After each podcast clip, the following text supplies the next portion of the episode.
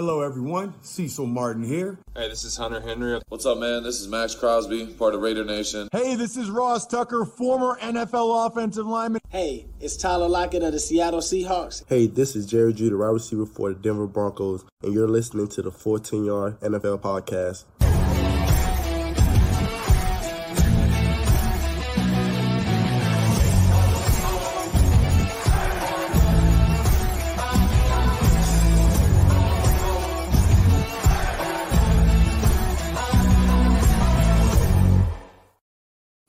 Hello and welcome to the Full 10 Yards NFL podcast. I'm your host, Sam Moores, and we have just had the divisional round. And as always, it was probably one of the best weekends in the NFL season.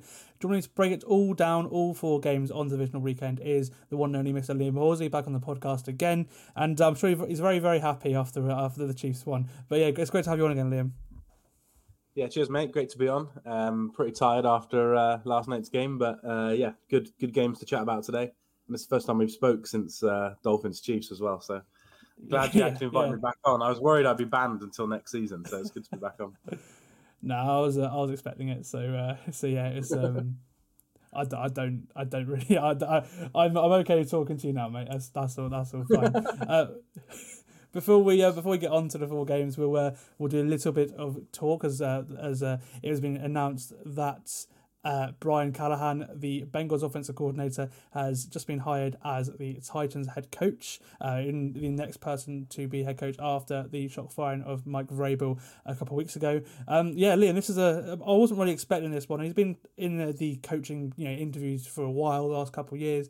But um, yeah, it's a. I, I was expecting him to go after um, well, an offensive guard, maybe maybe someone like Bobby Slowik to be fair, but yeah, they've gone for they've gone for Callahan. What's your, what's your thought on this uh, this hire? Yeah, it was a little bit out of left field, but like you said, he's had loads of interviews the last two years, so he must interview well and kind of be well known around NFL circles more than kind of the average fan, I would say. Um, and I think this is a bit of a weird year for it because the the level of coaches that are available to hire Obviously, they're not mm. going to hire back Vrabel, but just as an example, Vrabel, you've got Belichick, Jim Harbaugh, Ben Johnson, Mike Macdonald from from the Ravens, who hasn't had many interviews. Um, you'd think maybe this was the year you go for a kind of a bigger name, but he must have done well in the interview process. Um, I actually think it's a good hire in terms of if you look this year, especially this year, the offense was actually quite good for the Bengals with a worse player. Do you know what I mean? Like the first year that he was mm. there, it was very much just I don't want to say this because Bengals fans will hate it, but the offense wasn't very good schematically. It was just like we've got so many good players, we're we just going to win and score loads of points? Because Burrow reads the pre-snap defense, Chase, Higgins, Boyd, one of them will get open, we'll throw the ball down the field, and we'll win games. But this year he did a really, really good job. Um, the only worry for them is he's never called plays, so he's the offensive coordinator, but mm. Zac Taylor still calls the plays. So can he kind of make that step up? Will he still call all the plays? Will he not? I think that'll be the interesting part to see. But yeah, he's been a name kind of recognised for a while. Did really well this year, so in theory, I think it could be a good hire. But I guess it just caught me a little bit, a little bit off guard. Now, if he brings his dad in with him, who's one of the best offensive line coaches to ever live, he currently uh, is the O line coach, I think, for the Browns. Um, if he brings mm-hmm. him in, it's even better hire because he can coordinate the run game like he's done for years everywhere he's been, and the pass protection game for for blitzes and the offensive line there, which is not very good at the moment, can then grow and be good. So if that if he comes with him, I think it could be a great hire. But if he doesn't, we'll have to just see because uh, yeah, he's not the most well known in terms of schematically. But yeah, he had a good year this year, so we'll see. Yeah, it'll interested to see how the Titans' offense looks next year as well because no Derrick Henry, you'd assume, and uh, and they probably they will be encouraged by what sort of will Levis down the stretch as well. So I expect he probably had a plan for Levis as well in, going into the interview. Yeah, definitely. Yeah, which is quite odd actually because Burrows throws a lot in the middle of the field, uh, kind of tight window throws. Will Levis, n- not his kind of special speciality really. He's the struggle mm. in tight windows, struggles reading defenses. So it's a different quarterback to what Callahan's used to. But like you said, he would have gone in with a plan in the interview. Whether that plan is we need someone else, that could be the plan. But if yeah, what he'd have gone into a plan saying this is what I want, this is how I think we can get there this is how long I think it'll take. And obviously, Titans brass thought, yeah, I like the idea of that. Um, from all accounts, he's a very good person, very good leader, very good at talking to the team, kind of quite relatable. Now, Vrabel is a good leader too, but a different style of person. He's very mm-hmm. much more kind yeah. of aggressive and headstrong. So the GM slash owner probably wanted a different type of personality there as well. So we'll see. But yeah, you're right. He would have had a plan with uh, with the QB, uh, and then they'll have a plan. I'd probably give him two years. I would imagine. I'd be surprised if it's a one and done when he's kind of uh, such a young up and coming coach in the NFL. But um, yeah, we'll have to see. I like the fact they've gone offense rather than than defensive coach. I think Yeah. that makes a lot of sense. a lot of the time as well, if you're firing a, a good defensive guy like Vrabel or you know like Pete Carroll or Belichick, for example, you're probably going for an offensive guy. You just want to move to a completely different different direction. And I thought I thought that Tennessee would do that as well. So uh, yeah, it makes sense in that part. We'll see. We'll see how he um we'll see how he fares. Anyway, right, let's get on to talking about these games. And we're going in chronological order. So we start the game on Saturday uh, with between the Baltimore Ravens and the Houston Texans. And in this one, MVP favourite Lamar Jackson showed off his dual threat ability uh, as the Ravens set up a home AFC Championship game for a win over the Houston Texans. Uh, the, the the star of the show was Jackson, as I said. He three for two touchdowns and he ran for two more as well, with 152 yards in the air and 100 yards on the ground on their way to victory. Uh, I was actually watching this game in London. I was out, I was uh, away for a family celebration this weekend, uh, so uh, it was a close game, uh, a low scoring one score. Um, one score game at the start of the fourth quarter with the Ravens driving uh, to go and score again, but it took control at the end, and that was around the same time that I left uh, to go from the from central London to the hotel I was staying at. And by the time I was off the tube and back to the hotel, it's a three score game, and the game just the the Ravens just t- turned it on like that. Lamar hit Isaiah Likely for a 15 yard touchdown to extend the Ravens' lead to two scores at the start of the fourth quarter before running in for his second touchdown on the ground with six minutes remaining. Um, this wasn't the best game to kick off the, the divisional round, but it was certainly a lot of talking points. And Lamar was just brilliant, wasn't he? Yeah, he was good. Yeah, very good down the stretch using his legs as well. Um, also very good mentally because obviously that story's come out now that he went to the coaches at half time and said we need to stop throwing the ball deep. We need to start the kind of short passing game, run the football, uh, and kind of get the offense going a little bit. And that was rumors are that was his views, and uh, the coaches listened to him, and it obviously worked. So, yeah, he was the star of the show. Um, I think he scored two touchdowns, and he had what uh, only 152 yards in the air, but over 100 yards on the ground. And second half, they just kind of dominated the clock. If you look at time of possession, so yeah, he was very, very good. Thought their defense was was was good. Um, the front four slash five when they blitzed, I thought were really, really good. Uh, gave CJ a lot of problems, gave that offensive line a lot of problems. But uh, it was interesting because it wasn't the best game, but the first half I thought was quite fun. It was quite sloppy. Uh, Texans had a great plan coming into it. Like I said, Ravens adjusted second half. But first half, I thought, oh, the weekend's kicking off to a great start. And then, yeah, second half, Texans were just kind of overwhelmed. It's, it's happened to Baltimore all year. They've really dominated second halves of games or two quarters in a row, whichever whether that's second and third, first and second, third and fourth. They've just kind of dominated teams for a little stretch, scored 21 points, 17 points, and the game's over. And the same thing happened here. But yeah, Texas shouldn't be kind of uh, sad with their performance. It just didn't quite work out well. If you look at that, 11 penalties accepted. It was just too big for them, unfortunately. And the Ravens were showed they were the more experienced team. But yeah, you're right. Lamar was definitely star of the show.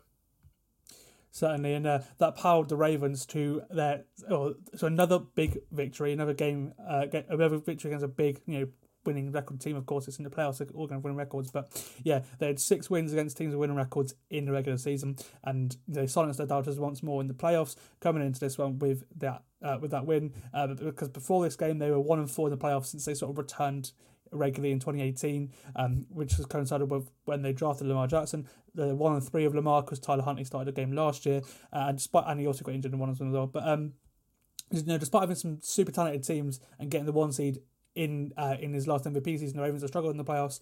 But this team is different, isn't it? And they showed that uh, they showed that well, all season and really in this game as well. They they showed that they, they're just so good everywhere, aren't they?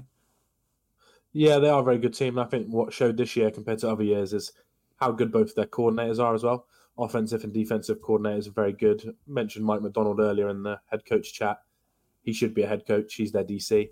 Uh, offensive coordinator Tom Monken's done it all, college level, NFL, much better than Greg Roman. And you just kind of saw in this game that they could actually play two or three different ways. It didn't need to just be the same way. When the same way doesn't work in a playoff game, you've only got 20, 30 minutes left to adjust. Whereas Todd Monken could have let kind of Lamar and Jim, uh, Jim, John Harbaugh adjust on the uh, on the fly. So yeah, much better team than they've had before. Still started slow, which I think probably something most people in their preview pods were talking about. Another year with the bye, will they start slow? And they did actually start slow. Didn't have loads of success in the air, but they can win a game multiple ways: special teams, defense, running the ball, throwing the ball if they need to. Uh, yeah, and they looked really, really dominant. But I think some of this was more the Texans just being a year too early as well, which I think you could tell as the game kind of worn on, to be honest. Certainly, uh, as you mentioned as well earlier, the, the Ravens controlled the clock with almost 40 time, minutes time of possession, uh, 229 yards uh, Yeah. on the ground, but didn't really find the end zone until the end. Uh, but as you mentioned earlier, the, the defensive line for actually to be fair, both defenses played pretty well the first half, but um, the Houston defense forced the Ravens to four punts quite early on. Um, but it was the offense that let Houston down in the second half. Um, but yeah, as I said numerically on Friday with, with Ollie, I said that they are one of the best defenses ever because they lead in you know sacks per game, takeaways per game, uh, you know everything that is important on defense. Um, and I mean, yeah, fair play to Mike Macdonald, as you, said earlier, the, the defensive coordinator. He's had some head coaching interviews. Um, He's had a turnaround the last couple of years because last year, especially early on, the defense was the issue. Then they made the trade for Roquan Smith, and they sort of switched after. Um, you know, they've got a lot better down the stretch um, after Smith came in, and then this year they've been excellent all year on defense. Um, and I, again, I, I mean, you mentioned he's not had many interviews. I mean, for me, I'd be giving him a head coaching job because he's had an outstanding year, and I'm sure you feel the same, right? Yeah, definitely. Yeah. I think the Falcons have still got an interview with him. Uh, a second interview with him next week, I think. Him and Ben Johnson. They can't interview till next week. Um, so yeah, there are people out there that are interested, um, but it's just more the Panthers and Titans that seem like they weren't as interested. Uh, and yeah, I think both those teams could have done well on hiring him. It just depends what you want. Do you want an offensive or defensive mind? But yeah, he's definitely a guy that should should get a chance. Even Todd Monken, to be honest, another guy that college teams should look at for a head coach role. Done it in the pro game, done it in the college game. So yeah, very good scheme. Defensively wise, obviously he's got good players as well, but it's not like Yeah. they're blessed with. They're not last blessed, year they had good players and they weren't great. Like this year they've been significantly better than they were last year. Yeah, yeah, and they're still not blessed with like they haven't got now Marlon Humphrey so in and out. They haven't really got a number one corner. They haven't And they really haven't got, got, a star pass rusher either. Yeah. No, that's the thing. They the get edge. sacks.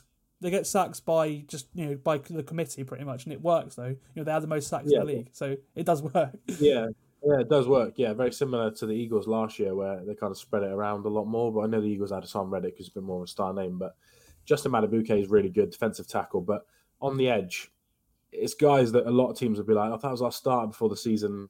Okay, we're not going to get loads of sacks, but he's an okay player. Whereas when it comes to the Ravens, they've done this for 10 years. They get a pass rusher, he gets 10 sacks, they let him walk, they get a compensatory pick, and then they go to the draft and hmm. draft another one. It's just been the story of the Ravens. But yeah, they're doing this without stars on that end. The difference is they've got star safety in Kyle Hamilton, star linebacker and Roquan Smith, and they're the two really that kind of take that defense to the to another level. Because all the other players, you'd be like, okay, we can pick on him, we can pick on him, but with those two plus for me the best defensive coordinator outside of maybe Spags and Belichick in the NFL drawing up game plans. Yeah, it just leads to a really, really good defense. And what they don't do is they don't make many big mistakes. You could see that this week. Uh, if you look at how many times they had coverage busts, it was yeah nigh on ever. The only time they did was like a 15, 20 yard pass. so they're very sound on defense as well, um, which they'll need to be if they want to win the Super Bowl, obviously. But yeah, for this game, the Texans just couldn't do enough, unfortunately. Uh, and the crowd noise seemed like it made a difference as well. with All those 11 flags, uh, I think six of them were on the offense as well for procedural penalties. So not not good for the Texas offense, but yeah, you're right. Ravens def- defense best in the league. certainly. Um, and yeah, as you mentioned, there, it's a disappointing way that the uh, the the Texans season ended, but this is only the start for their regime. They're gonna be they're gonna be you know as I mentioned a year too early. That they've got loads of cap room, so much cap room, um, so they can go out and get better. Uh, again, they got some they got another they got a first round pick this year because of the Deshaun Watson trade as well. So they they've got capital capital to get better this year. Um, and you know this is only the start of what they're capable of, isn't it? Yeah, exactly. And they also had injuries as well. Look how many wide receivers and defensive tackles they had out for this offensive line as well. They, I mean, Tunsil came back, but their offensive line's been very injured as well. So Yeah, yeah, and obviously in this game, defensive tackles would have mattered for stopping the run. You need wide receivers against such a good defense just to try and keep them honest and have someone else to throw to that isn't Nico Collins. So yeah, they're in a great position. CJ Stroud was great all season. Wasn't great to be honest in this game, um, but yeah, they're just a year too early. Probably two years in terms of actually trying to win something. But uh, yeah, loads of cap space, really good uh, position in the draft.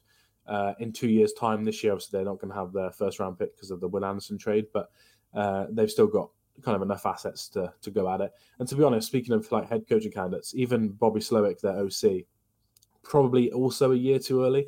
It's kind of a year Mm. too early for the whole team because you could see in this game they're the 31st in the league at rushing on first down. The Ravens are the best rushing defense on first down. And what did they keep doing? Rushing it on first down for one yard or minus one yard. And CJ Stroud was in second and 10, second 11 the whole game. I think even then you could tell, right, if that was, I don't know, if that was Andy Reid or Sean McVay or Kyle Shanahan, they're having a different plan on first down just to make sure they're not in second and 10 for the whole game. Whereas second half, they did the same on the first two drives. So, yeah, they're in a great position. Good coaching staff. DeMeco's done an incredible job, but just another year of experience will, will help them. Uh, and arguably, they might be favoured next year to to win their division with, with how good CJ played. Yeah, certainly. And you know, see him next year. Hopefully, you know, if Slowik can stay as well, that'd be great for Stroud in the second year Yeah. the same system, same offensive play call. That'd be uh, perfect for them as well. Uh, and yeah, I- I don't think he'll be in the running for the top jobs. And if I'm him, I wouldn't take the Carolina job or you, you know, like that that job. I'd just stay. I'd stay well clear of. So um, so yeah, I, I if I was him, I'd take on in Houston. Um, as for the Ravens, you know, they now go on to their first AFC, AFC Championship game since 2012, uh, the season that they won the Super Bowl. Uh, there's a chance they could actually play the Niners again in that Super Bowl as well, which would be funny, as they did that year. Right? uh, yeah, and I and just just um that game as well. Like, I mean, I I had we rewatch it again, and the rewatch was uh, was just as just as um you know good, uh, especially yeah, as mentioned in the first half as it was uh, the first time. Although I was a little bit intoxicated the first time I watched it, so so my memory's a bit a bit, a bit faded because because yeah, it was a bit of a bit of a uh, heavy drinking session that night in London. Anyway, this next game, Packers Niners. I watched this game in the hotel. Well, I watched most of it anyway, then fell asleep. Uh, and in this game, the Niners made it back to back NFC Championship uh, game visits after coming from behind to beat the Packers in this one. It means that Kyle Shanahan is now uh, well now three and zero against Matt Lafleur in the playoffs after beating him once again. Uh, and this was the first of three games this weekend that came right down to the wire. It was a bit scrappy because of the weather. It was raining in San Francisco, um, and it was a close, low scoring affair for a lot of it as it was the last time these uh, these teams met in the playoffs as well a couple of years ago. Uh, but this game came alive in the third quarter. Uh, the Niners led 7 6 at half time with Purdy's 32 yard throw to George Kittle being the only touchdown of the first half. Really nice throw from him as well. Lovely pocket movement to move to the right and then hit it right right in the money in front of Kittle for the touchdown. Um, and they also had a field goal blocked when time expired as well, so the Niners could have been three points up, uh, but Moody's field goal was blocked. Uh, but after half time, uh, the, the Packers stopped San Francisco and took a six point lead through a Jordan Love pass to a wide open Bo Melton in the back of the end zone. Uh, and that from this game, from that play, the third quarter and the rest of the game just exploded because the, the second half of this game was awesome. The Niners responded instantly with a big play to George Kittle, uh, that then set up a 39-yard Christian McCaffrey run through the middle of the Green Bay defense for a touchdown. Uh, and then the following kickoff, Green Bay's all-pro punt returner Keisean Nixon had a 73-yard return, setting up the, uh, the Packers up with a great scoring opportunity at the 20-yard line as well. And the Packers took that opportunity; they reclaimed the lead with Tucker Kraft catching Love's second touchdown of the game, and they converted the two-point conversion to to make it a 21-14 lead. Now, you think that's enough? Nope, there's more. Of course, we, we all watched the game at the end of the third quarter. The Niners, who had just punted, came away with a turnover after a third down miscommunication with Love and Tucker Kraft, where which saw Drain, uh, Drake, Drain, Dre Greenlaw intercept the, the ball that Kraft tipped up. Uh, just just couldn't quite grab the football. Uh, and the Niners scored off that interception with a 52-yard Jake Moody field goal uh, to reduce the deficit to four points. Uh, and with five minutes to go in the fourth quarter, Anders Carlson had a 41-yard field goal to make it a seven-point game, with the Niners needing to score on their final drive to take the game to overtime. And if not, the Packers, who are certainly holding their own in this game, uh, they could have, if they even missed a kick, he could have, they could have got pipped at the final hurdle. And that they were because Carlson's attempt was wide left, and the Christian McCaffrey made them pay, running in for his second touchdown with a minute left to take the lead.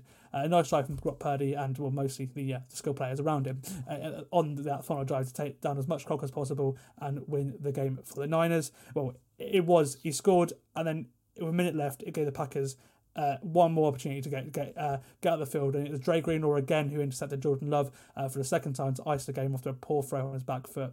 Um, and that set up the a home NFC Championship game for the San Francisco 49ers. It wasn't pretty, but they got there, didn't they? Yeah, it definitely wasn't pretty. Uh, but yeah, they got there. I think obviously everyone talks about certain teams get into the AFC title game a lot in a row, but I think they're three out of four at least now, if I'm, if I'm right, Mm. the 49ers. Um, but yeah, for me, uh, they were very lucky for this game. Packers were by far the better team. Uh, Mhm.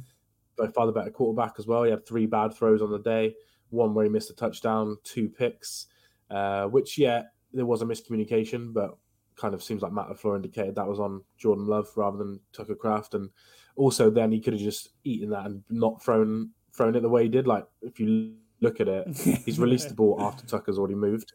So he still throws it even when he's kind of read the wrong side of the, the defense. So shouldn't have thrown that. The end one is a little I'm not as even bothered about the end one. Like, yeah, in a game winning drive or tie and drive, you shouldn't throw across your body. You got a little bit too much with the comparisons to um, Mahomes that he'd heard probably in the week before, trying to throw across his body 40 yards. But for me, it was the other one that was the, the, the more of the issue. And they also got stopped on fourth down once, which yes, was just a bad play.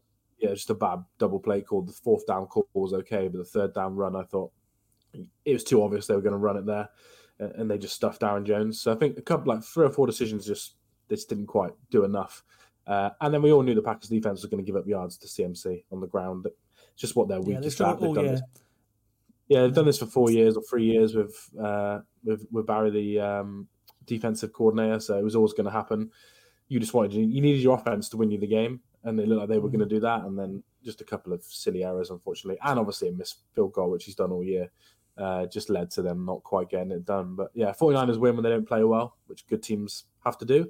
Uh, but there were some signs in this game that worry me for next week if I was a 49ers fan, definitely. And definitely in the Super Bowl, because both AFC teams, defensive coordinators blitz you to death. And uh, Mm. Brock Purdy was like, at one point in this game, was 0 and 6 uh, versus the blitz in the first half. And yeah, that would worry me if I was them. But again, it could just be the rain. He's uh, got very small hands and can't play football in the rain with that glove on and off that he kept taking uh, on and off the whole game. But yeah, it was a fun game to watch as a neutral because I didn't care about the result, but I thought the Packers Mm. deserved to win. Yeah, and you mentioned it there. The Niners did look a little bit rusty. Would you say it's just because they've not played for three weeks, um, or would you would you say that's just just you know that the Packers had a good game plan? With a bit both maybe. I'd say on offense, the weather probably had more to do with it for, Mhm. for Brock Purdy. And I do think the game plan, because the Packers don't blitz a lot normally, but they blitz a lot more in this game. So I think it's a little bit of both from that. The defense, I think if you're the 49ers, you have to hope is just rust. Because Mm. the front four, which is four of the best names you'll get as a front four, barely generated any pressure at times in this game against a good offensive line, but not not an Eagles offensive line. It's still a good, but it's not great. Mm. So yeah, for me, the offense was more because of the weather, and obviously Deebo Samuel went off early, and that probably Yeah. impacted the game plan quite a bit. Um, but defense, that's the part where it's a bit like, oh, that front four should get pressure without having to blitz, but that wasn't the case. Jordan Love kind of had time to throw it down the field in the first half. So yeah, we'll see what it looks like next week. But yeah, I wouldn't be too worried about the offense as long as it's not raining. but defense, I think they'll need a better plan from Steve Wilks, the defensive coordinator, coming into this week because yeah, if they thought the Packers could run the ball well, wait to see the Lions try and run the ball well. Exactly, we'll get to that later on. Um, yeah, as for the Packers, they'll, they'll you mentioned it, they'll be really, really disappointed not to win this game. Um, But I think the way that Jordan Love's played the second half this year, and the way that I mean, to be fair, I think I'm been impressed with what Lafleur's done the second half of this year. Because the first half of the year, I didn't really get what he was doing, but played good in the second half of the year. uh, He's sort of played to Love's strengths, and um, and yeah, like that. I think it's pretty safe to say that they won't. This won't be their you know only NFC divisional game. They'll be back here because yeah, with with what from what Love showed us the second half of the year, they're uh, they're in for a bright future future, aren't they? Yeah, definitely. Youngest offense in the NFL as well. So Mm. all the guys around Jordan Love are really young. Uh, the offensive line's got a couple of older guys, but two of them don't play anymore. So uh, Mm. the offensive line will be around for a while. LaFleur will be here for a while. Um, so yeah, they should make it back to this game. The defense is a bit of a different story because Yeah, there's loads of good names on paper. this year. No, but but also it's a very expensive, good defense if you read the names Mm. out. So Well, they they, can have they've a bit of a drafted first round defense like every year for the past like however long, and you know you can only afford to pay some of those guys. So Yeah, exactly. Yeah, and you've also got Jaire Alexander's had his up and downs this season. Darnell Savage dropped a pick six right in his chest in this game. Uh, so the defense, we'll see what it looks like. I think they should fire the DC, but they didn't fire the DC when they kind of should have won the Super Bowl with Rodgers. They kept him two years in a row. So I'd be surprised if Floor does it this year when they're kind of a bit more of an underdog story. But yeah, they'll be here again. Lafleur, I think, is one of the one of the better coaches. He's obviously from the Sean McVay Shanahan tree, but he never gets kind of put on their level. But if you actually look at the offense, he is very close to their level. Uh, I'd say his game management's not great, but none of them have actually got very good game management. No, Um, like even Mike but yeah. McDaniel, he again his game management's awful as well. So you know all of them are. Yeah, yeah, exactly. Yeah, and even when they won the Super Bowl, McVay had so many kind of little fourth downs where it's like fourth Mm. and one, and they're punting. You're like, oh my god, why are you punting here? So, uh, yeah, they'll be back. Um, tough division if you look at how young some of the other teams are going to be and how good the Lions are. But uh, yeah, they'll be back. They'll just be kicking themselves because they win this game. They know they can beat the Lions. Doesn't mean they will, but they know they can do can go into a game and beat the Lions. Then you're in the Super Bowl and anything can happen. So yeah, uh, they'll be back. the Chiefs this year, so so there's no Yeah, there's always team that Yeah, exactly. Yeah. Um, so yeah, it's difficult for, for them, but they'll be back, and I think Jordan Love will probably get a, a nice fat extension this year, where the number starts with a five for fifty odd million per year, probably. And uh, yeah. yeah, we'll, we'll see what the off season looks like for them. But yeah, they're in a great position. Awesome. Uh, and yeah, we'll, we'll finish off with the Niners. Obviously, you mentioned uh, Deebo Samuel. Uh, he suffered a shoulder injury in this one in the first half. He came back in, then he, then he went back out again. Uh, he, he's considered 50 50 heading into the NFC Championship game next week. Um, the good news is it's, it's not a fractured uh, fractured shoulder, so that's great for him. Um, you know, obviously, they're, they're a supremely talented team, but he's one of their difference makers. And going up against a Detroit team that's very good against the run, they're going to need him as you know as a receiver going into Sunday, aren't they? So hopefully, hopefully he's uh he's he's ready to go. Yeah, definitely. Uh, if they want to win the Super Bowl, he needs to be he needs to be Mm. healthy for me. Uh, the benefit for this week is they'll know if he's not going to play or not. Whereas it sounds like when you listen to Greg Olsen on the on the on the call, who gets a lot of inside information when they do their meetings, that Deebo is going to be heavily featured in the game plan. So when he leaves straight away, your whole Yeah. game plan you've already made is kind of out the window. At least this week they can say, right, he might not play, so let's make CMC and Aiyuk the biggest part of the game plan, and if he plays, it's a bonus. Um, but yeah, there'll be some big moments where it's third and one, and you'd love to have Deebo or a CMC run at the same time to kind of confuse the defense. But yeah, I think they can win that game without him. But yeah, Detroit will fancy their chances much more if they're going into it with one less weapon to have to guard, um, for sure. Oh, absolutely. And we'll get we'll get into the Lions now because they are into their first NFC Championship game in 32 years after a 23-31 win over the Buccaneers, who never held a lead in this game either. Uh, they had the chance to take a game to overtime on the final drive, uh, but Derrick Barnes prevented the Tampa Bay comeback with an interception of Baker Mayfield when Tampa Bay were trailing by eight points. Uh, the Bucks came out the two-minute warning with a ball and was set with what could have been a blockbuster ending, but on the second play of the drive, yeah, again, uh, Barnes ended Tampa Bay's season, uh, and it was a weird game in which in which Detroit came away winners, but I, I just it was just, I mean, I always thought the Bucks were gonna do something. Um, but when but I always thought the Lions were in control of this. But then you look at the you know the box score and all the all the numbers, it was a really really close game. Um, what were your thoughts after watching this one, Liam? Yeah, it was a close game. They, I think they scored three touchdowns in a row, the Lions, and Mm, if one of those is a field goal, it, you can just almost feel like this game could have gone the other way. To be honest, um, so yeah, I actually thought this game was really exciting, really fun to watch. I was trying to think about this before we press record. Did, in each game, did the right team win? And this one's quite hard to decide because Mm. the Bucks were quite good. Um, but if you look at some of it from a kind of offensive line perspective, they had two free rushes on Baker Mayfield where he just gets nailed to the floor instantly. They had a couple of coverage busts in the run game. Uh, they kind of left St. Brown open twice. Uh, Mm. They kept running it. Sorry, they stopped running it even though they got the run to work, which is the first game all year the Bucks have been able to run the ball, and then they stopped in the second half. So I think arguably the Lions were the right team to win, um, but I thought the game was way better. This was the game where I was like, this could have been the blowout. To be honest, I thought the Texans would have held in more than they did, and this could be the game where it's a twenty-point win. Um, but yeah, it was a fun game, and at the end they had the chance, and I didn't necessarily think they would go down and score, but I thought they'd get close enough to the end zone where we'd have an exciting finish. But unfortunately, Baker Mayfield did a very Baker throw. That was- that is basically Yeah. the way he throws interceptions. Is that that throw where he hasn't read the linebacker, throws it to the wrong side of the coverage, and gets picked off by a, a, a linebacker that's known for stopping runs. That's not a linebacker that can cover people, Yeah. and he still managed to get a pick. So yeah, exciting game, fun game, cool story with the Lions. Obviously, they'll have to go on the road, but yeah, they won't fear anyone. Uh, one thing that they're good at is game management, running the ball, something that Kyle Shanahan's teams aren't great going against. So they'll be very confident and very, very excited for the game. But yeah, I thought this game was just fun. The atmosphere was quality to, to, to watch from home. Oh, absolutely. Yeah, it, it was really fun. It was just really weird as well. I was, it just didn't really go how I expected it to go. I think I, I, I thought it'd be either a shootout or the Lions would absolutely absolutely just dominate the um the, the Bucks, and it wasn't wasn't really either. And if, if anything, actually, the, the Bucks will be will be probably kicking themselves because they the turnovers they had proved costly in the end. Of course, they you know they outgained the Lions. Uh, they lost two to nothing in a turnover battle, and uh, yeah, Mayfield's interceptions right at the start and right at the end of the game as well. Um, Yeah. sort of just sort of just uh weren't, weren't, weren't- at the right if you know they're probably the worst opportunity for an interception to be honest with you um and also Chase McLaughlin had a field goal that just that was like doinked out the post as well um so Yeah. so that again that's three points they could have had um but yeah they'll they'll be really really in- you know I mean look the Bucks the fact they got this far you know it, it, you know in general is is really impressive but yeah they'll be like the Packers they'll be kicking themselves won't they because it, again it was right there for the taking Yeah, definitely. And they got a lot of older players as well. Um, they're Mm. not as young as the Packers. Uh, so there'll be a lot of players there where this was another chance for them. And they've been to the Super Bowl once. Like three quarters yeah. of their starters on defense have already won a Mm. Super Bowl. So uh, for them, it'll be a kind of a missed opportunity. I think they've got some big free agents this year as well. A lot of the guys hmm could probably and will probably leave because of the situation of the team. Obviously, Baker Mayfield.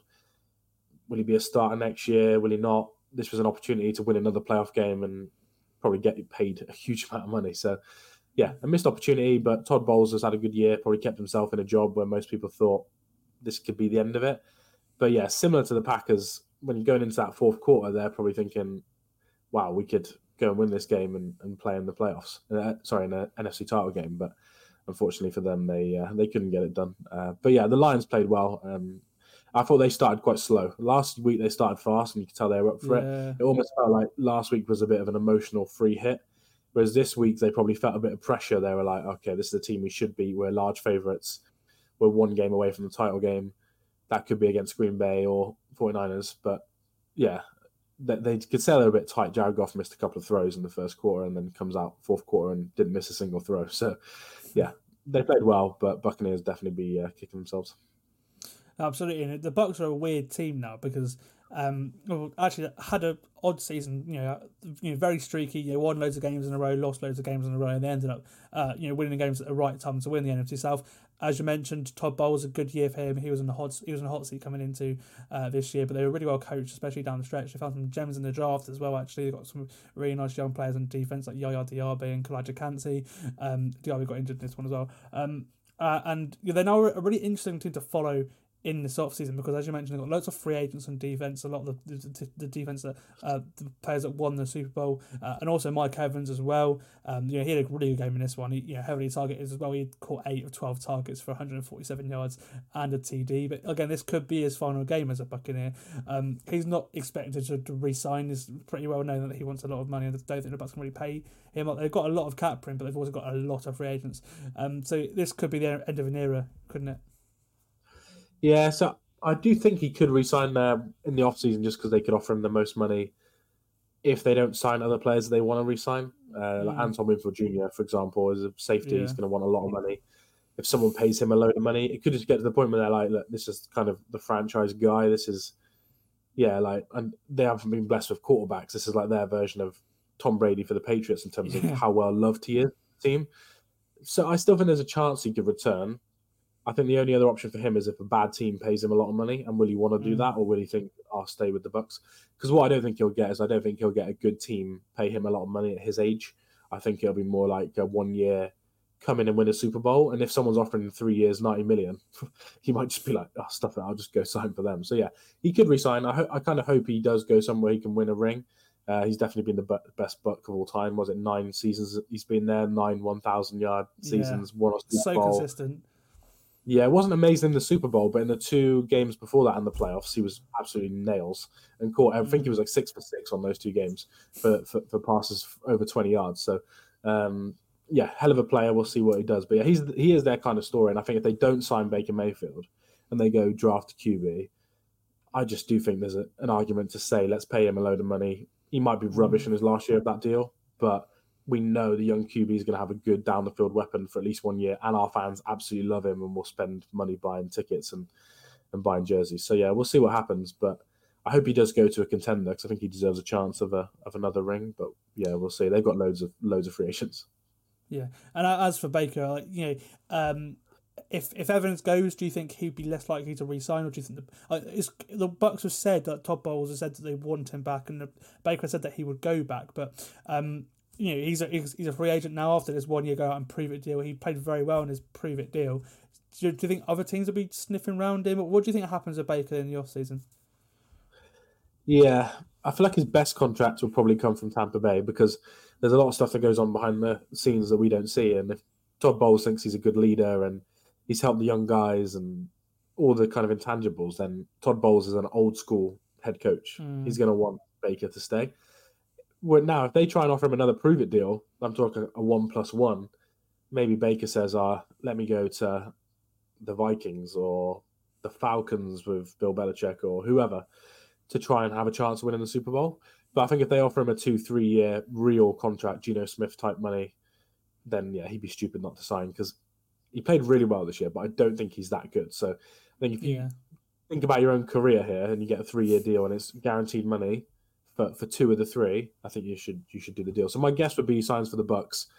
The only way he wouldn't, I think, is if their GM says let's trade up in the draft and draft a young QB. But now they've gotten the playoffs, their picks a lot lot worse than it would have been. So yeah, my prediction would be he would stay with Tampa Bay on a two or three year deal. Um, but yeah, if I'm a Vikings or a Falcons or someone with good weapons, no real path to move up in the draft without spending everything we own, I'd be tempted to go at him for one year. But I think he'll re-sign with the Bucks on a two three year deal. Okay, uh, and going back to Detroit, uh, me and Ollie said on Friday that if one team can establish run, they'll win this game because both teams are very good against the run. Um, and in that case, it was Detroit. Uh, they found you mentioned earlier in the podcast how good they are running the ball. They found some uh, success with Jahmyr Gibbs uh, scoring two rushing touchdowns. Um, and uh, and, that, and that's despite a game, you know, being a game with uh, both QBs having over forty passing attempts. It's, it's, again, it's such an odd game. Um, but yeah, as as uh, you know, as for them, obviously, you know, they're in the NFC Championship game now. You know, it feels so weird even saying that, uh, but I don't think it could have happened to a better franchise, could it? Because they've been waiting for so long. Yeah, definitely. Uh, I think it's good for the neutrals as well. Uh, I don't know many people Absolutely. who will want the 49ers to win the game. Um, Is it the best NFC title game we could have got? Mm, I'm not sure. And the I think the Rams. If you even look at this game, look how much better the Rams played than like than the Buccaneers did. There's an argument that they played their hardest game in the first round. Um, but yeah, it's going to be fun to watch. Uh, Dan Campbell's the perfect coach to go on the road against the one seed because they are 100% having a, a fake punt. They are 100% going for it on fourth and five. They're 100% having a flea flicker. Like what two or three of these things are going to happen because Dan Campbell is just an aggressive head coach. He follows analytics. He understands when his team's an underdog, when they're a favorite, how to go and win a game. Um, so yeah, I think it's a great story. Cool story for Jared Goff as well. Uh, and they've got loads of likable players. Ross St. Brown's cool. Everyone loves Jahmyr Gibbs. Aidan Hutchinson's a little bit kind of JJ Watt-ish, all American uh, kind of guy that's not the most likable, but uh, there's other players on the defense like CJ Gardner-Johnson. Everyone finds him like hysterical to, to watch him kind of yap at inch quarterback. So yeah, Yeah. it's a great story to actually win. I think if the Bucks win this game, the NFC title game is a game that no one wants to stay up and watch, to be honest, Yeah, because you know what's going to happen. Now the Lions have won, it makes the game more interesting. So yeah, should be a, a good story, and their fans deserve it because they've been kind of one of the worst teams in the last fifty years before. Dan Campbell turned up, and he's turned them into an NFC contender for however long they keep drafting well and have someone on the center they believe in. So yeah. Yeah, well, they've only won four playoff games since 1957, so that's a very, very poor record. yeah, yeah, and that's a you know obviously that's 70 odd years. Like, That's that's a long, long time uh, Yeah, without, without um, you know with only four playoff wins in in that time. And as you mentioned as well, flip page to Jared Goff as well. Last two games. Um, when he's needed to step up, he has stepped up, which is you know in, in big games previously he has sort of shrunk a little bit. Uh, so last week he, he stepped up when needed uh, in the first half, and in, in this in in this game as well. In the second half, as you tell you was really good um, as well. Um, and fair play to Ben Johnson as well. Obviously, the play calling he, he's had this year, like both pass and run has been awesome. Um, and in the playoffs, going into the playoffs, nothing's changed either. And you know their defense, although it gives you know it just love to give up a lot of passing yards, and that's you know they're Yeah, one of the big worst plays teams in the as well. league. Yeah, yeah, one of the worst teams in the league against the pass. But like they're they're quite good situationally. You know, their defensive line's been great as well. You mentioned Hutchinson; he's like their face of the franchise pretty much. Like obviously he's the guy who's getting interviewed after the games and everything, um, uh, rather than the quarterback. And um, yeah, and it's great against the run as well. Like it's great getting to the QB, it's great against the run. And yeah, the only thing that worries me against you know going into the game next week against Niners is the fact that Niners do like are very good on offense. So so maybe we might see quite a lot of big plays there, which has a has a, a, a nice ring to it. Um, I'm just fascinated to see the game now because I don't know about you, but I think they've certainly got a shot. Yeah, obviously you'll do a preview pod later in the week. Um, Mm. So I suppose I can give my takes out throughout because it doesn't really matter because I'm not going to be on that one. But. I do think we could see another Lions win next week. Yeah. Uh, I do think we can, and I do. We've mentioned it twice now, but I do think people don't want to talk about this, especially if you're like a casual fan. But game management is massively important in the super, in playoff games, and who do I trust to get that right? Out of the two head coaches, regardless of how good one of the head coaches at calling plays, Dan Campbell is going to be so prepared and so aggressive. Yeah, okay, if that fourth and five doesn't get converted, they might lose, and we'll do a review pod, and it'll be like, oh, what they should have punted. They lost the game, but nine times out of ten, Dan Campbell and his team, analytics team, made the right decisions. So I think they got a hell of a hell of a shot. I'd be surprised if it was a blowout in that game. Either way, I'd be very surprised. So I think we're going to get a fun game. I think there'll be loads of points scored um, and some big plays as well. But yeah, they got a they've got a shot, and uh, I quite like that it's on the road as well because I just feel like on the road they're just going to be like super motivated and super aggressive. Look how hard they were hitting some of these Bucks receivers in this game, like CJ Garner Johnson, Alex Anzalone. They're going to be nightmares to play against if you're the 49ers. So yeah, should be a fun game. And as long as Jared Goff doesn't do old school Jared Goff things, then yeah, they've got a hell of a chance. Because how many times has he played the 49ers? Twice a season, Loads. three times a season for four, three, four years, five years nearly. Um, so yeah, they know him and know his weaknesses, which is the worry. But yeah, it's strength on strength really for both these two teams. So yeah, should be a should be a fun game. Awesome, and then we'll finish with we'll finish with a big one, uh, where Kansas City made it six AFC Championship games in a row, outdrawing the Bills in a game that certainly lived up to the hype with a very dramatic ending. As always, when these two teams meet, it came down to the very end with, with Buffalo 27-24 down, but finding some offensive eight minutes remaining. They marched down to just outside the, the end zone on a six-minute drive, but they were stopped by the Chiefs, setting up a fourth and nine situation down three with under two minutes left, and up stepped Tyler, uh, Tyler Bass to tally the game and give the Chiefs one final drive to win the game. But that wasn't needed when the Bass's 45 yard, sorry, 44 yard attempt sailed right over the uprights and ended the Bills' season. That also meant that Patrick Mahomes is now 1 0 away from home in the playoffs after playing his first post- postseason game outside of Arrowhead, um, his 16th playoff game. Obviously, some of those are Super Bowls, but uh, you know this game especially was just so fun. The first half actually went super quickly.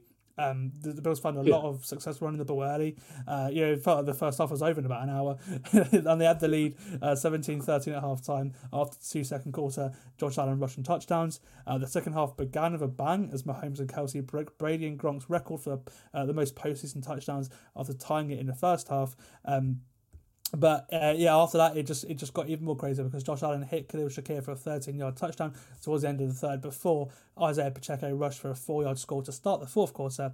And that ended up being the winning touchdown for the Chiefs. But the remaining, the remaining 40 minutes was certainly dramatic. you know, Because on the next drive, Buffalo went for a weird Damar Hamlin fake punt after the Chiefs forced a three and out, and they were stopped. And then the very next play, Isaiah Pacheco put the Chiefs in the red zone uh, down to almost the goal line with a, with a long run down to the three. And it looked like Mecole Hardman had put the Chiefs up three, uh, two scores, uh, but the ball came out before he broke the plane and fumbled over, resulting in a touchback. Uh, and two points later, the, the Bills, you know, back on offense again. They only needed a field goal to take the game to overtime, and they went on that long drive. And yeah, that that you know they, they need us to football through a fumble. They carried on after that, recovered. They got got to move down the field and they came unstuck in the red, just outside the red zone. Um, they have a few key Josh Allen incompletions. There's, you know, there's a lot of talk whether he should have uh, passed the, through the check down to Stefon Diggs or not. Um, but he went went uh, for the, the shot in the middle of the field instead. Um, and yeah, they were forced the, the field goal, and the rest was history. Um, and with, with that, the Chiefs are now back in the AFC Championship game despite so many issues not on offense throughout the season. But in the postseason, they've found what was needed. And Liam, you've done it again. I'm, I'm sure you're, you're you're you're buzzing after after that win. Yeah, definitely. Yeah, obviously Super Bowls are great, but that was one of the best non-Super Bowl wins that I've watched in uh, my time supporting the Chiefs. To be honest, it was. I think the road part was key, like making it a fun game. Obviously, the element of people doubting the team all season, even probably Chiefs fans doubting the team all season. So, uh, yeah, it was one of the most fun games that I've watched as a fan. It was probably was as good as that game two years ago when there was 21 or 35 points scored after the two minute warning. So in theory, it doesn't look as fun. But if you actually watch this game, it is as entertaining. The only reason there wasn't as many points is because the Bills were just taking nine minute drives, whereas that year they were either punting or they were scoring in two minutes. If you go back and watch that game, it was either a punt or Josh Allen was throwing it deep to someone after three minutes and then they'd score. So yeah, for me, it was a really fun game. Obviously, my team lost, I'd have been gutted. I said to my friends on a group chat before, uh, like if I could pick any game to lose, it wouldn't have been this game. Like I'd rather lose to the Ravens or I'd rather lose in the Super Bowl. I think the Bills rivalry and Josh Allen, obviously second best quarterback in the league. There's always a bit of Mahomes Allen chat. So as a Chiefs fan, this was the game not to lose. So yeah, it was really fun. And uh, one cool stat for this is this was the most yards per play in any Patrick Mahomes, Tom Brady, or Peyton Manning playoff game in history. That's how good the offense was in this, in this game, which is absolutely crazy. Uh, if you take the kneel downs out, I think it goes field goal, touchdown, touchdown, touchdown, field goal, touchdown, then obviously then they had the the punt at the end of the game and the turnover as well. So yeah, they could have scored on every drive. The offense looked incredible. Um, two weeks in a row, to be honest, the offense has looked good. But last week, everyone thought it was just because of the defensive line injuries to Miami. But this week, they were even better. so yeah, it was really fun. Uh, bit of a worry watching it on the other on the other way. Like as a Chiefs fan, you're sat there like, okay, if this was my team, I'd rather just score. But I can see why the Bills are taking as much time as possible. But logically, they should have just tried to score. They spent too much time worrying about the clock. But because the first half went the way it did, you could tell their head coach and offensive coordinator were like, "Yeah, we'll just do it this way and we'll win the game." But unfortunately, when you get to the two minute warning, you've still got thirty yards to go. You've put yourself in a position where it's very hard to win that game. Your, your best chance is probably a field goal. And if you watched it on TV, the wind's just swirling all over the place. So yeah, it was a great game. Uh, can't blame Josh Allen, in my opinion, uh, for the loss. But I would take some umbrage if I was a Bills fan to the head, coach because it worked first half, but second half the plan of just running down the clock was not working. So I would want to swap back and have a more real normal offense, but they would just still run, run, run, run the whole game. And uh, yeah, Patrick Mahomes uh, does it again. I quite like Mahomes when he's the villain. It's quite fun. yeah, literally everyone, everyone um, well, probably wanted the Bills to win this game just because certainly, Yeah. certainly in this house, like Char- Charlie, uh, yeah, watching the game with Charlie was just so funny because he's a Broncos fan. So he, he was, he, hates was, um, yeah, he absolutely hates the Chiefs. So it was, um, I mean, I, I mean, as as someone who supports the Dolphins, I, I. I'm very grateful the Chiefs did win this game, especially as the Chiefs knocked out the Dolphins as well. So, so, um, but yeah, no, it's it's just conflicting uh, uh, moods in, in, in the in the house as the as the, the game went on on on uh, or last night. But Who, who did you uh, Who did you pick to win? I I picked the Chiefs. So um, we both me and Ollie picked the Chiefs on Friday. So we uh we, we both went four for four. So I, I don't I don't mind that. It's- after after last week, I, I went um, I, oh, sorry, yeah, division round. Sorry, the wild card round. I went two of six. So I um, yeah, I think my um my, my picks were, were much better uh, this week. You're a which I don't comeback. That's good. Yeah, exactly, exactly. Um, yeah, just you know, it will sit the Chiefs. In interesting week for the Kelce clan. Um, we saw them all there on Sunday night with Taylor Swift in in in the, in the box in Buffalo. Uh, Jason Kelce certainly made the headlines over celebration of of, uh, of the, second touchdown from Tra- from, from Travis. Obviously, that saw him him and Pat break the record. Um, there's a lot of talk on social media about the uh, Travis potentially joining Jason Kelce in retirement. It's not the greatest of seasons, but uh, sort of certainly a lock for the Hall of Fame. Um, and we saw why in this game, didn't we? Yeah, he was great. He's been great. He was great last week as well. Uh, yeah, last two weeks certainly. Yeah, the third and fourth quarter, you get the whole some national podcast. If anyone listens to uh, the Bill Simmons podcast here, you get takes like this all the time. But they were like, "Oh yeah, second half, Kelce kind of is too old. He can't do anything." It's like, well, no. the other teams after he has a first half like that, they have to put three players on him, which is what they did this week. And then you just see MVS kind of streaking open down the field, Pacheco being able to run the ball. So it all starts and ends with uh, Travis Kelce. Uh, and I think the week off, where he didn't get the thousand yard season, uh, of that Chargers game has done him all the good, all the world of good. Like Andy Reid spoke about it. He spoke about how much healthier he feels now than he has all season, um, Mm. and I think you can tell he's not gonna. He hasn't got the yak that he had last year, but you can tell that he can still shake open and beat anyone. Obviously, this week Bills were down to their like fourth choice linebackers, and the Chiefs just exploited that. But that's what Andy Reid does. He'll just find whoever the weakest person is, and that's where Kelce will will, will line up, and the same will happen next Sunday. So yeah, he was great. Uh, obviously, the red zone first red zone catch for the touchdown was more on Mahomes because he used his eyes to move the safety. Mm. The second one was just a 34 year old that probably didn't want to smash into three people on a screen, but he did it and scored. Um, but yeah, he was really good. Um, him and Mahomes, obviously, yeah, six, I think it's 16 is it touchdowns now to set the record.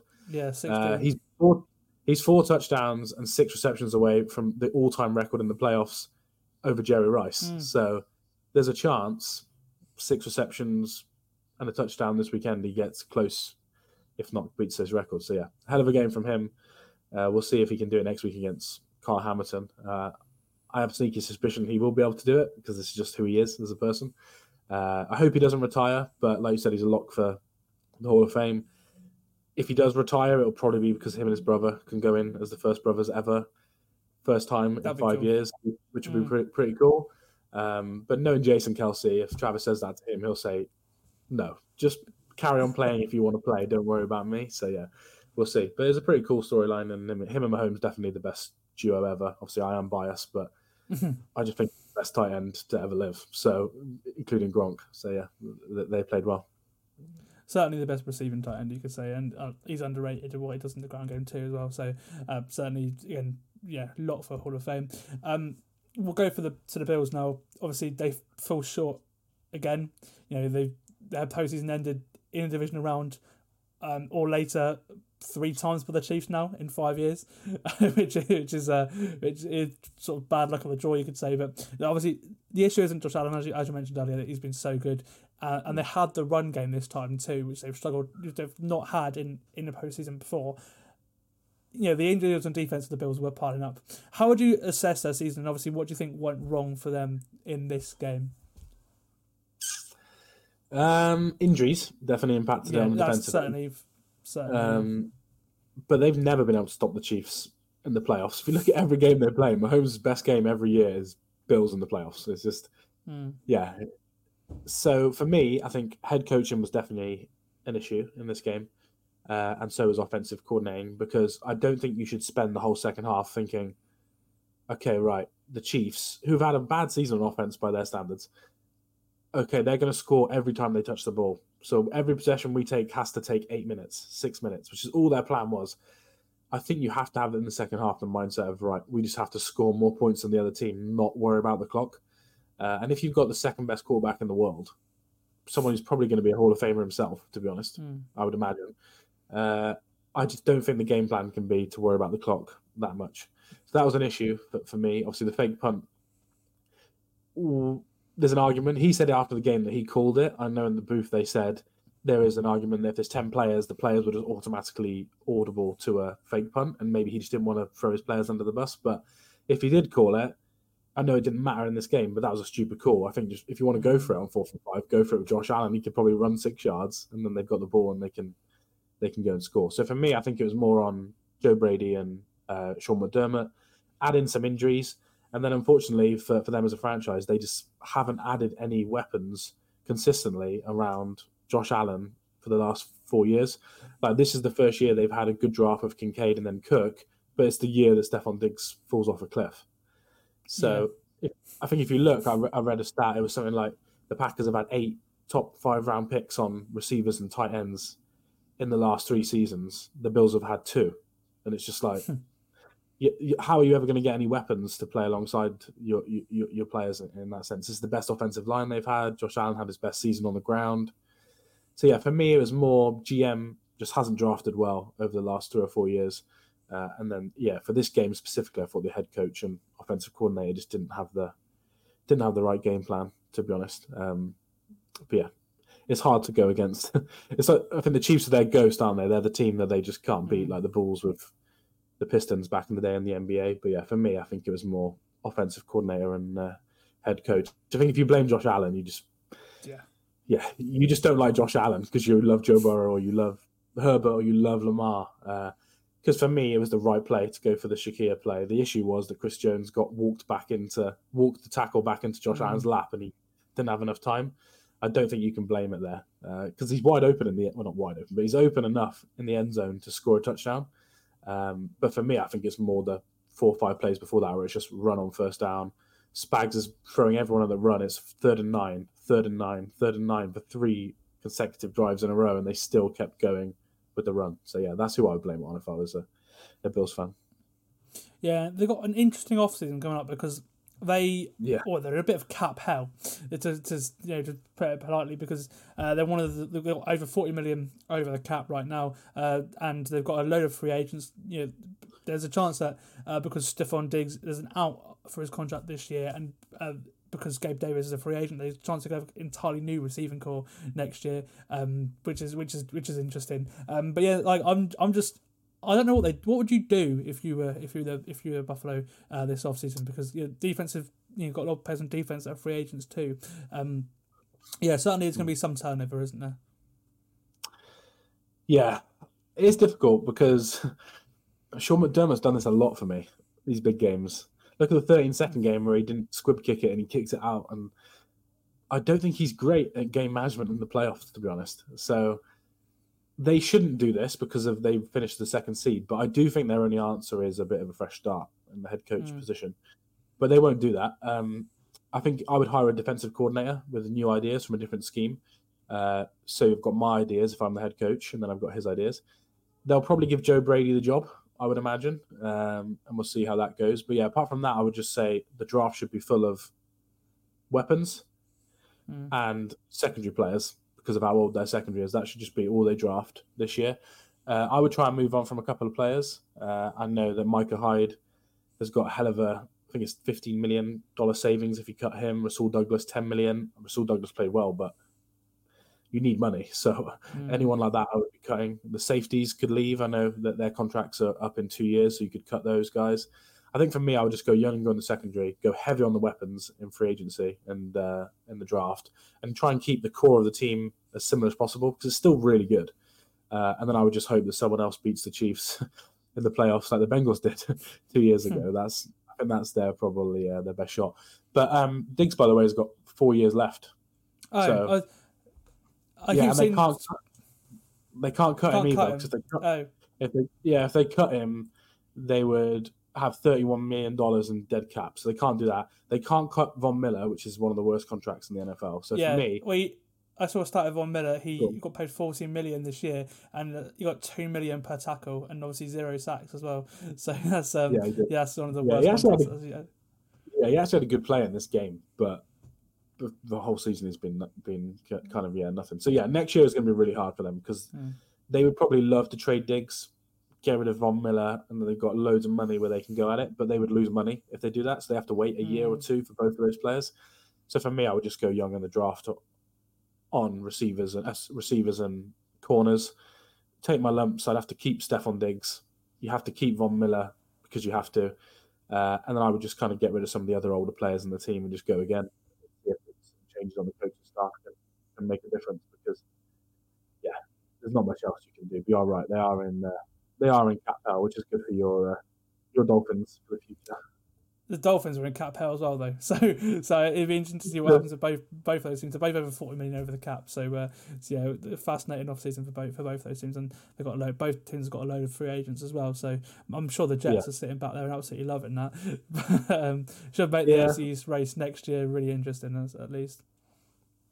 Yeah, Bills have got Josh Allen though, so yeah. In the end, they'll always be they'll always be quite happy as a team. One thing I would say as well, just build a dome now. Come on. The, the new mm. stadium still isn't going to be a dome. Let's just change that. Get a dome. Josh Allen in a dome. No weather issues. Can throw it 70 yards every week. We don't need to keep playing in cold weather and having to run the ball when our quarterback is fine throwing the ball uh, in a dome. But uh, yeah, you you are right. The Jets probably looking at the whole division, being like, "Oh, next year could be our chance." But I think with. Josh Allen, we could see the Bills still win this division for for a long time. Awesome, and that's a, that's a good place to uh, to end the podcast. Uh, as as always, Liam, this is probably the last one we'll be on the podcast this season. So thank you for joining me uh, throughout the season. Uh, it's always it's been great. It's been great having you on, and uh, and yeah, well, I well, I bet you're hoping the Chiefs win the Super Bowl, aren't you? Yeah, I say maybe if uh, when the Chiefs win the Super Bowl, I might be on for a Super Bowl preview. Uh, so I'll be hoping for that. But uh, yeah, it's been a pleasure to be on throughout the season. Uh, this pod's always really, really good, really insightful. The preview pod as well, for anyone listening, is always amazing. So go listen to that because I know you'll be digging in deep for the preview. With the fact there's only two games this week, so your your Mm, notes yeah. your notes will be like ten pages of A4 probably going into that game. So uh, uh, yeah, but it's been a pleasure to be on and uh, enjoy uh, enjoy the championship games next weekend. Yeah, I'm certainly looking forward to them, and uh, and that's the that's the well that's the thing with championship games are because there's just two left. We're going to go really in depth, as you said, uh, on on Friday on the podcast, so that'd be awesome. Uh, yeah, that's it. That is. Well, we've only got two weeks left of the NFL season, really now, and that's uh, well, it's been a, a long old season. I've been Sam Morris. This has been a full ten yards NFL podcast, and I will see you on Friday as we preview those conference championship games. See you next time.